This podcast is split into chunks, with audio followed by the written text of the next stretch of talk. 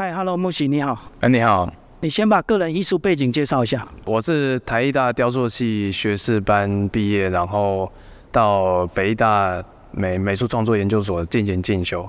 然后我的专长的那个材质是石雕跟木雕这样子。那后来为什么会走石雕跟木雕这两项？呃，其实我对于天然的材料特别感兴趣。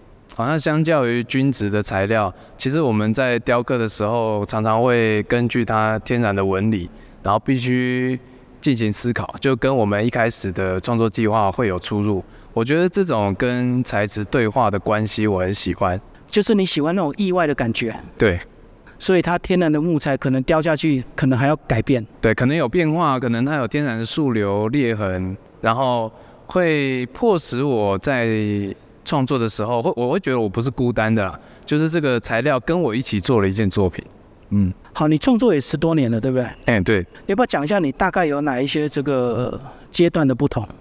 呃，一开始在大学跟研究所的时候，比较多是从石材质入手，然后那时候科的作品大部分都是呃骨骼或者是头像为主。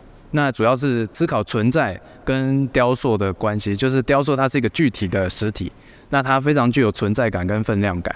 那后来开始延伸到，呃，把自己的心境或者是我们我对人物人的精神的理解，然后用雕刻来表现这样子。那时候就有面具的系列啊，然后跟呃，比方说幻化成人物的形象，幻化成自然形象的这个系列这样子。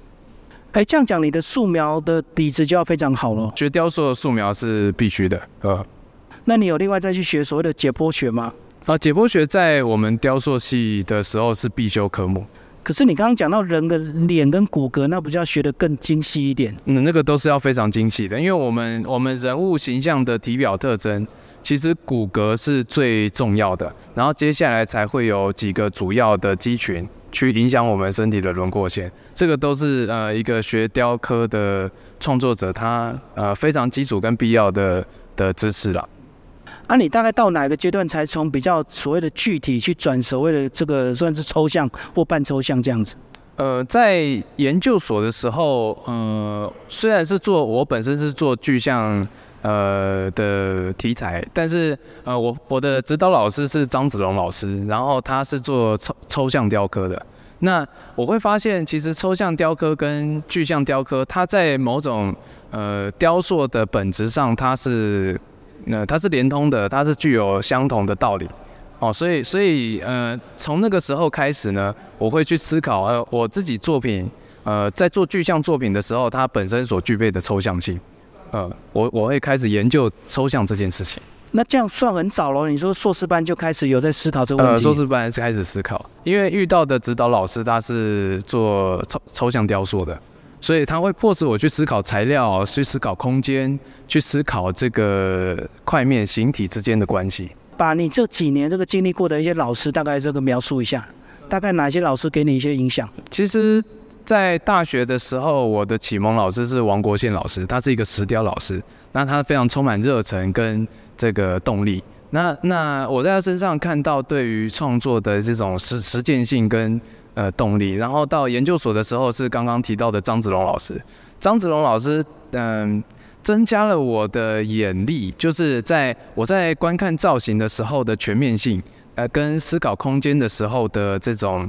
这种完整性，它对于一个造型的品质跟跟完美的要求是呃非常让我钦佩的。那后来进呃在尝试了一些木雕刻之后，呃杨北辰老师呃他等于知道了我木雕的部分，他让我看到说，哎，其实，在雕塑的表现里面，除了形式之外，呃，它形式跟内容之间的关系，呃，我们怎么样去梳理它，去用一个用一个比较可以贯通的。逻辑去理解它，呃，是北辰老师给我非常非常多的指导，哦，这三个老师都是我在雕塑学习上非常非常重要的老师。好，接下来讲一下你的现况好吧？你的现况就是个全职的艺术工作者。呃，其实从二零一七年开始，啊，到今年的六月，呃，我分别在大业大学的造型艺术系跟台艺大的雕塑系，然后有兼课，就是有兼教职。其实，在二零一八年。一九年办过个展之后，呃，到今年六月为止，我我其实蛮投入在学校的教学工作。其实我认为教育它是一个可以让我身心是很愉悦的工作，可以跟人分享，然后分享我的理解跟跟我的整理，然后可以可以让年轻的对雕塑有有兴趣的学子，他可以可以更快的上手。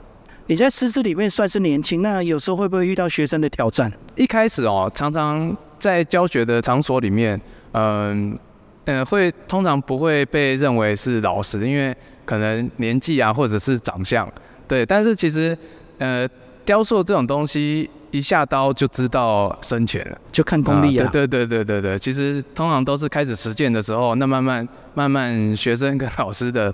的关系，它就会变得比较清楚，这样子。好，接下来我们来讲你现场的这两件作品，来介绍一下。这两件作品呢，是我在二零二二年的时候，去年的作品。那呃，它的灵感来源呢，其实是来自于那个国小的学生的课本里面都会有一些插图。其实，在在我所成长的教育体制里面，其实呃，我们的基础教育是。都用一样的标准跟一样的目标去，希望学生可以达到某种程度程度。对，但是我觉得以以作为一个创作者来讲，我们常常会在课本的插图里面涂鸦。其实，在这样子的一个一致的制度里面，只有那个插图的部分是我们可以自由发挥的地方。所以我在从事这个创作教学。我会思考说，哎，是什么样的教育，呃，它可以让学生有发挥的空间？那我们原本的教育，它可能有哪些比较不足的地方？所以我就透过这个，把眼睛用一条线把它把它涂掉，它其实是某种消除个性的象征，它也是学生在在施展创意的时候，他可能发泄啊，或者是呃抒抒发情绪的地方。所以的意思也带着教育，有时候要求学生的一致性就对。对。所以有时候要你闭眼睛，然后听老师的就对。对，就是我觉得这个有点可惜。如果教育可以容许学生有他个性的发展，我觉得对创意，对于这个学生的这样童年生活，我觉得会是有很大的帮助的。所以你一路念书起来是反叛型的，还是这种乖乖型的？其实我是非常乖的，但是我的骨子里是反叛，我内心还是有点。但是我必须了解这个制度的运作。我才知道我的反叛的利基点是什么，所以还是要先顺从，然后最后再找出自己的价值，然后开始挑战，才能超越它。所以现在这个有点挑战制度，就对。呃，我觉得是对制度的一个思考，就是作为一个教育者，怎么样让这个教育行为可以更更有价值。呃，那讲一下这个非常立体清楚的这个红线，它就是一个什么？就是一个束缚吗？其实小时候哦，批改考卷。好，用的就是这个红线，红笔啊。这个红笔把你画了一个大叉，打了一个大勾，写了一个 good，或者是呃一百分、九十五分。其实这个红线哦，它有一种呃在教育体制里面一种权威的象征。嗯嗯嗯，因为谁手握红笔就能够决定你的分数，可圈可点嘛。对，就是用这个清点，清点什么样的。考题啊，或者是嗯好，我们现在在的这个是三义木雕博物馆。那因为这次的这个新传营，你要不要讲一下这次的活动？你每年都会带这样的营队吗？今年是我第五年参加新传营，以学院的身份，我第一年来当呃那个讲师的时候啊，其实是来这边，其实像办学生一样，我跟这些三义在地的师傅学习了非常非常多，呃，学院里面学习不到的，不管是技术或者是相关的观念。哦，因为还是有很多传统师傅在带。哎，对对对对，那你比较算是年轻一辈的。对，那接下来就是了解了了解了三义这边的在地的技巧或者是观念之后，哎，现在第五第算是三三年五年之后，慢慢可以跟学生分享说，哎，那相对于学院，那三义在地的这样子的一个技法或者是观念，它的价值在哪里？它的不同在哪里？我们可以怎么样多学一点什么？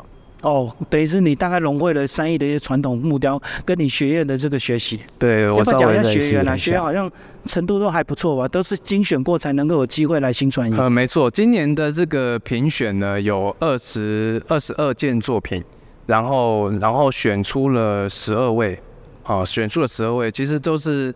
呃，他们都非常用心的准备了一个模型来参加甄选。那我们会透过这个模型呢，去判断这个学生他的基础造型能力啊，或者是他对木材质的理解。那这次选出的这个十二位呢，都是非常非常优秀的。这个有一些是呃，比方说电影系的学生，有一些是书画系的学生，大部分的呢是雕塑系的学生。哦，他们都保持着对木材质雕刻非常高的热忱，然后很用心的准备了这个模型来参加这个。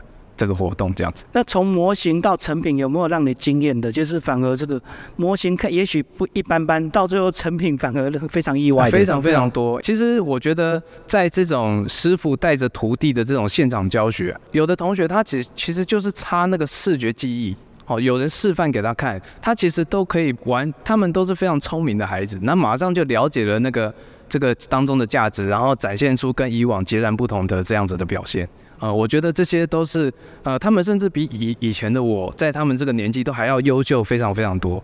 呃，然后二十一天要完成，这样时间算很赶，对不对？其实，在有老师协助的情况下，他们尽量避免他们用呃比比比较可能没有效率的方式工作。哦，基本上安全是第一个，接下来就是在三义这个地方，呃，它比较算是产业的环境。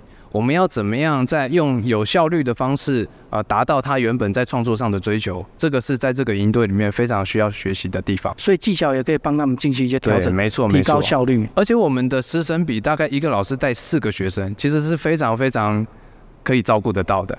呃，就是他们他们可以。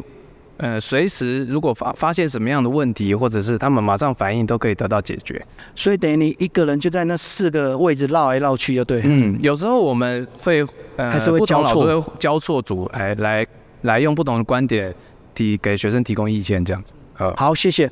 嗯，谢谢。